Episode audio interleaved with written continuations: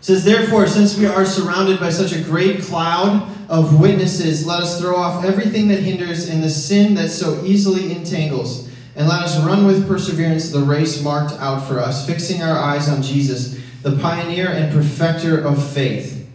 For the joy set before him, he endured the cross, scorning its shame, and sat down at the right hand of the throne of God. Consider him who endured such opposition from sinners, so that you will not grow weary and lose heart.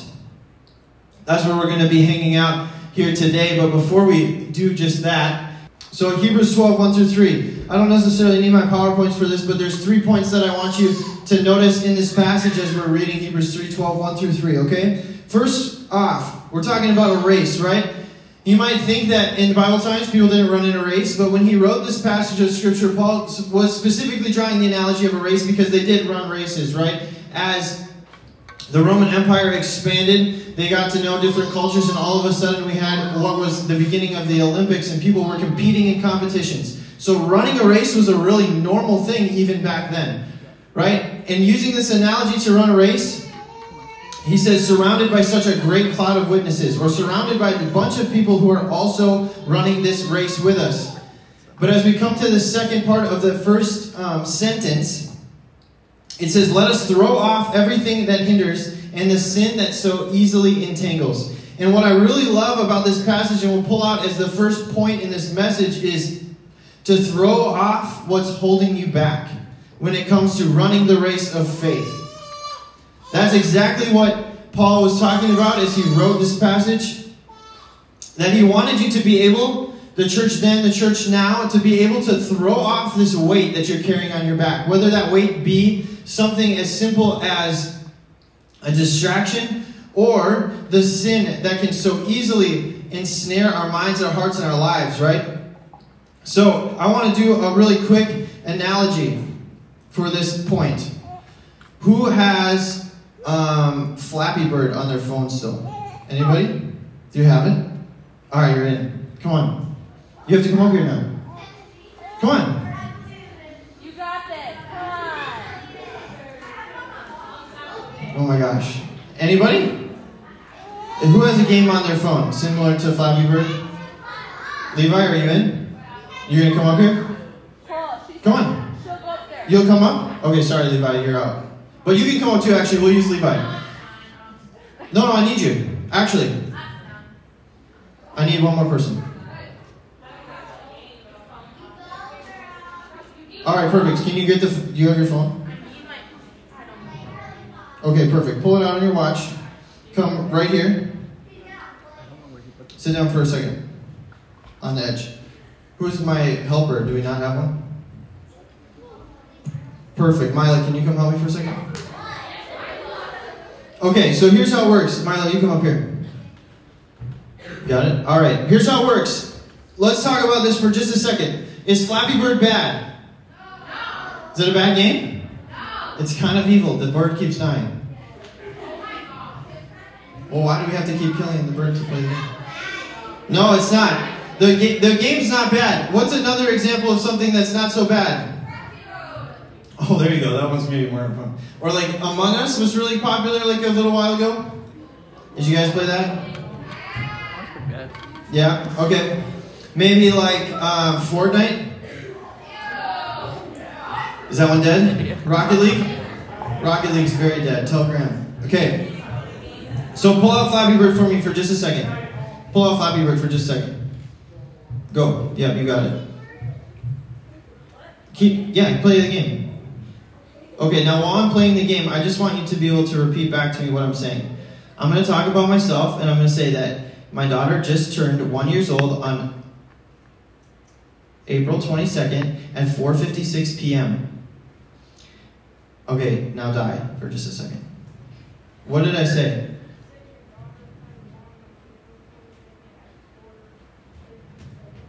Four fifty-seven? I'm sorry, it's not. It's 4:56 p.m. Really close. All right, let's do it again. Now, Mila. No, no, no, not you. You just you just watch her play. Why? Because it's going to make a point. Don't worry. No, not so closely. Just like I am right now. Okay. It's kind of distracting as you start watching Flappy Bird. You know, it's going up and down and all around. All right. Oh, she died really fast that time. Distracted. Okay, so here's the point that I'm trying to make. As she's playing this game, it's drawing her attention, right? Is it drawing your attention? You're not distracted by it? Because you can't see it. Now, what if you turned around and hold your watch up like this and played it?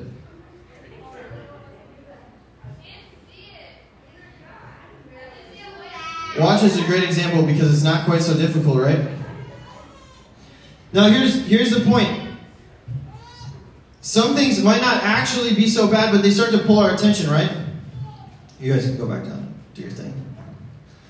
Some things might not actually be so bad, but they start to pull your attention, right? So he, she's sitting there playing this game on her watch. It's really simple. You're just bouncing up and down. But have you ever done that like in class before? Yeah. Do you ever forget what the teacher said afterwards? Sometimes. So here's here's what I want you to catch of this, all right? When that happens, when you're distracted by simple things that might not actually be bad, it still pulls you from Jesus. Still pulls your attention from the race that you're running. Right? Maybe it's Netflix, maybe it's uh, Flappy Bird, maybe it's uh, your Xbox or your PlayStation, or maybe it's sports in general. I don't know what it is, and I'm not saying that those things are bad. I'm saying that there's things that hinder us from being able to run this race, right? Cole, do you think you could run a mile in seven minutes? Really? You totally could. Who, can you run a six minute mile? Okay, can you run a six minute mile with 50 pounds on your back? So that would hinder you from running that race, right? It's going to distract you pull you back and keep you from being able to do that, that very thing. That's easy to think of a weight on your back, but can you think about the fact that those two different things, like playing a video game and reading your Bible, or listening to a sermon and texting your friends back, becomes like really hard to actually focus on two things at one time and pull anything out of it. So the reason I like this so much, and I really am going to hang out here just for a second longer, is because it doesn't say throw off the sin first. First, it says to, to the believers, to the church that he's writing to, to you, it says throw off everything that hinders. And it goes, and the sin. So, drawing our attention first to everything else like it's really quick to be like, oh yes, I know that lying, stealing, stealing, cheating, you fill in the blank, pulls me away from Jesus. But do we always think about all the other things that keep us from running after him, that running our race well? I don't. Very, very, very rarely. I realize it after the fact, but I don't. And so I would encourage you to be thinking on that. Now, the second part of this verse, it says, Let us run with perseverance the race marked out for us, fixing our eyes on Jesus. He's a pioneer and perfecter of our faith. So, right after we get done throwing everything off, being careful to not be entangled in the sin that is so easily going to pull us down and hold us back, it tells us where we're to put our focus. So we put our focus forward. We put our focus on Jesus. We don't put our focus on a prize at the end of the race necessarily. Jesus is the prize, but we don't focus on the award that we're going to win. We don't focus on some great accomplishment. We focus instead on Jesus as the pioneer and perfecter of our faith. Because if we're going to run with perseverance, if you're going to actually run after Jesus, if you're going to be able to do it well, you can't focus on anything outside of how Jesus did it. How did he handle conflict situations? What did he do when someone walked up to him and said, I'm not, I don't, I don't know that I agree with you. I think that this is totally messed up. What did he do when people wanted to um, spend time with him that weren't like the vibe, right? Yeah. He said, absolutely. I'm not going to participate in the things that you do, but it's totally okay for you to hang out with me. You know, one thing I really love about Jesus, is throughout the New Testament, as he meets these sinners, right? He met um, Zacchaeus on the road and went into his house. He met um, tax collectors and invited them to be disciples. He met fishermen who at the time were probably pretty rowdy guys, right? I think even as fishermen now, like they're big, tough guys.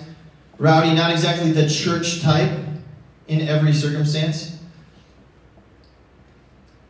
But he didn't go and start participating in the things that they were doing in order to reach them. He didn't say like, "Oh, I'm just going to go hang out with Zacchaeus at this party, and we're going to, you know, get close by making fun of a few of his friends and doing this and that." No, instead, he just surrounded himself with those people and his disciples, and he began to teach them about about the things of God right away. What would that look like in our own lives if we did that first?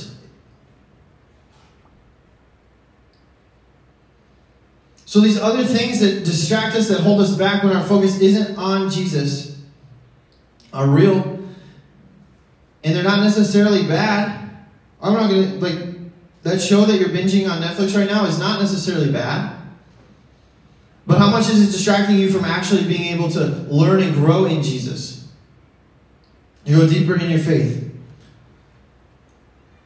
And this next part that he says, he says to run the race or just before, he says, run the race marked out for us. I think that one's, this whole passage, you just keep going line by line, you kind of go like, oh, that's cool. Run this race marked out for us. What is the race that is marked out for us? If we look at that race, you could easily say, like, oh, it's just like me to the end of my life, right? I just want to take a run, and the race marked out for me is that I'm going to turn here, I'm going to take this cul-de-sac, go back around, and all of a sudden I'll be at the end of my life, and hopefully I walked with Jesus the whole time. Hopefully I brought him honor and glory, right?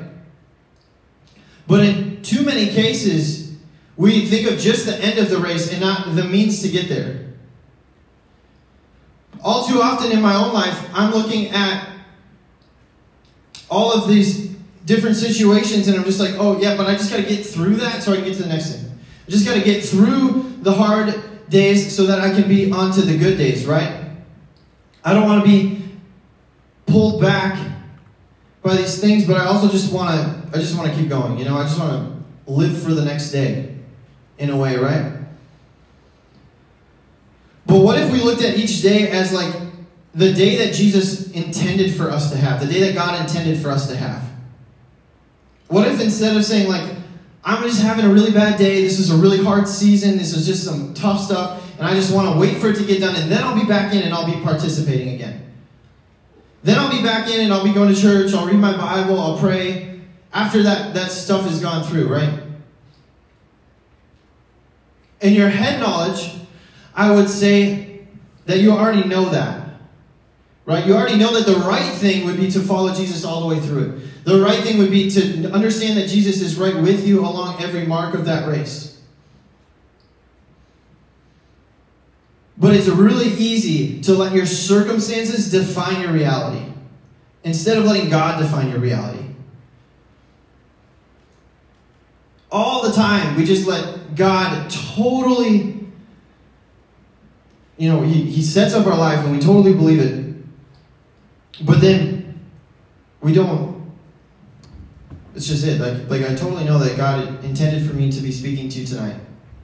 But did He intend for the 10 minutes before that? Or the conversation I had an hour before that?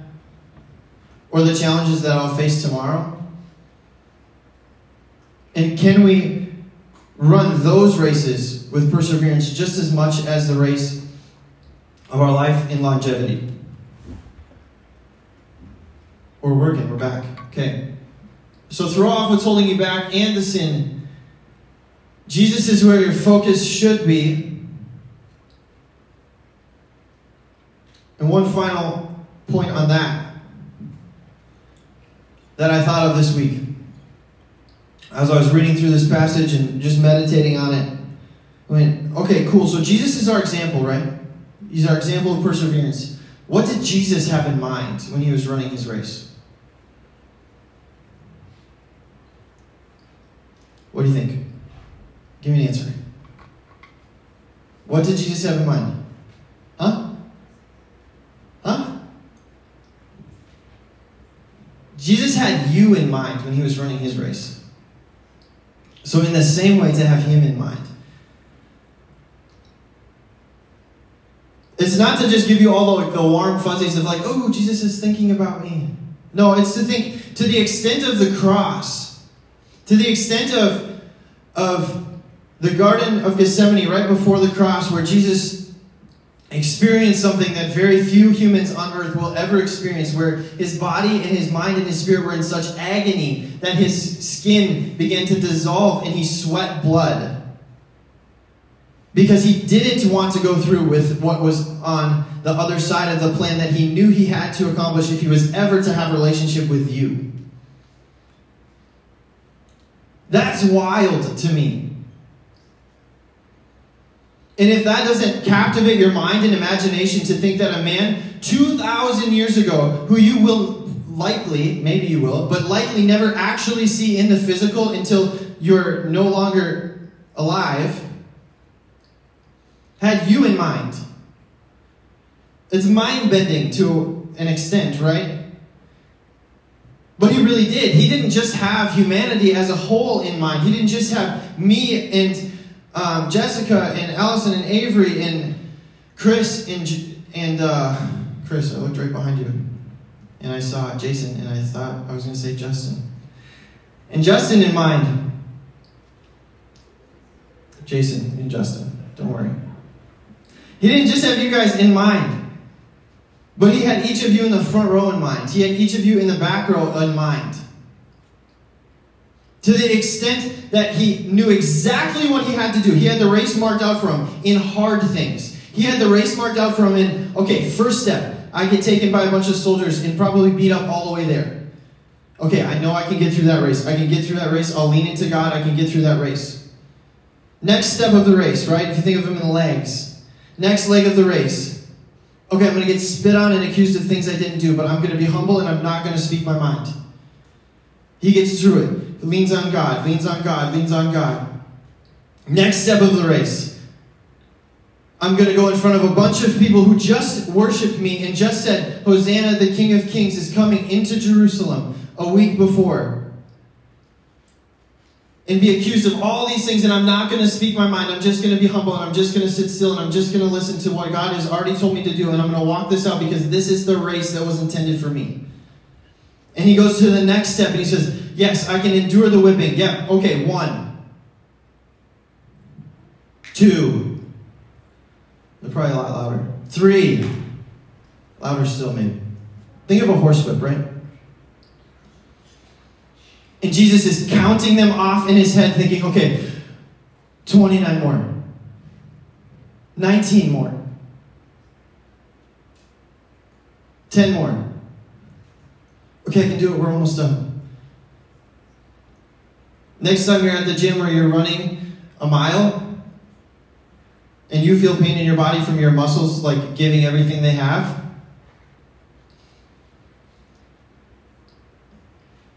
Be reminded of your Savior who felt his muscles torn from each other because he thought of you. But he wasn't done yet. He got through that part of the race. And he humbly walked into the next part. And they put a cross on his back, and he started walking that race. As he carried the cross past people who he knew maybe he didn't know, who knew of him. He kept going, going. Finally, he got the hill, got to the hill, right? Where he was going to be crucified. And the next part of the race was the last part of the race. He got to the finish line. And with nails pounded through his hands and through his feet, he was hung up on the cross naked for the extra bit of humiliation because they liked to put that touch on it.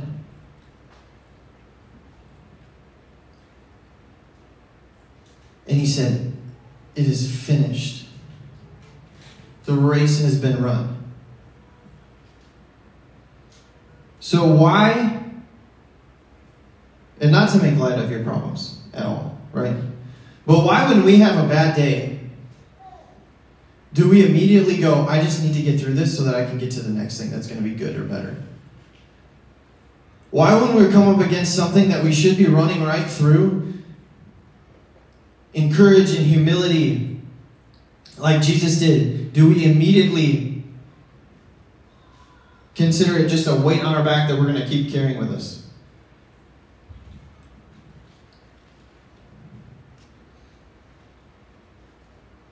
Jesus was an outstanding example of how to run a race, not just in his crucifixion, but throughout his entire life.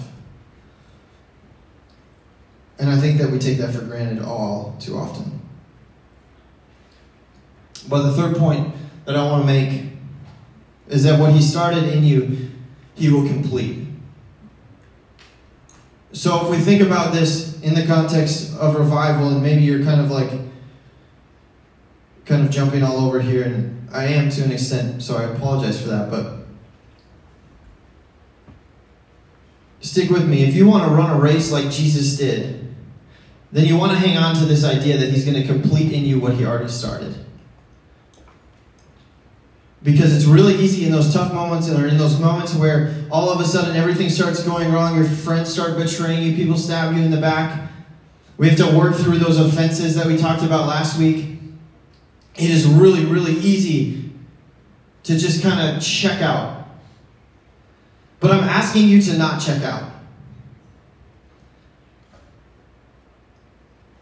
I'm asking you guys to really, really focus in and not check out in those seasons or in those moments. I'm asking you to push in a little bit harder when stuff gets difficult.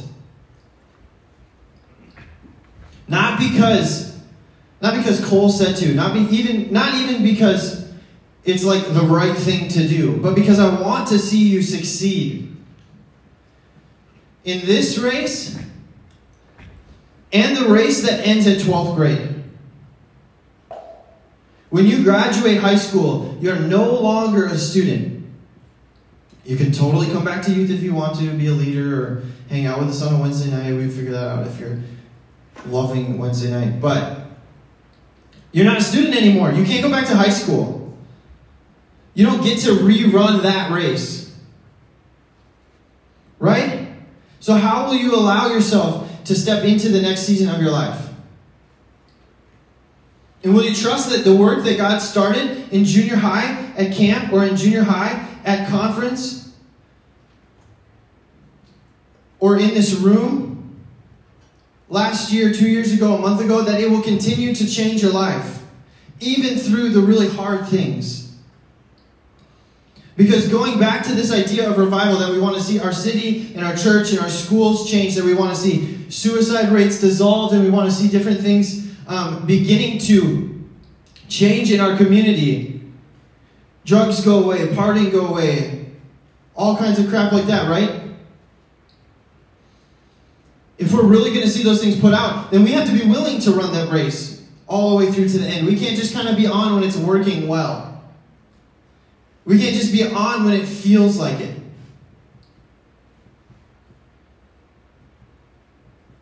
I don't want you to feel frustrated when we hit moments of challenge or frustration or things just aren't working well. So, this is uh, the last verse I have for you. It's Philippians 1 and 6, and it just, Philippians 1, verse 6, it says just exactly that. It's where we, we pull that point from. Being confident in this, that he who began a good work in you will carry it on to completion until the day of Christ Jesus. And the idea that you should take with you to small groups here, I don't have it up on the screen, so keep your mind sharp. If we're going to see revival in our hearts and minds, we need to only want Jesus, His presence, and people to experience Him and His presence. We have to be willing to put the simplest of distractions aside as we focus on Jesus. Willing to put the simplest of distractions aside as we sit in small group. Willing to put the simplest of distractions aside as we walk through the halls at our school with a smile on our face because we have an opportunity to change someone's day. It's the smallest little action, the smallest little shift, the smallest change that takes you from being numb and inactive to active in living out your faith. It's as simple as you showing up with a smile, as simple as you leaning in, as simple as you saying a prayer before your test instead of just winging it. How will you throw off what's holding you back? How will you walk out this journey of revival in your own heart and in your mind so that you can experience Jesus on a greater level, so you can share Jesus on a greater level? Let's pray quick and then head small group.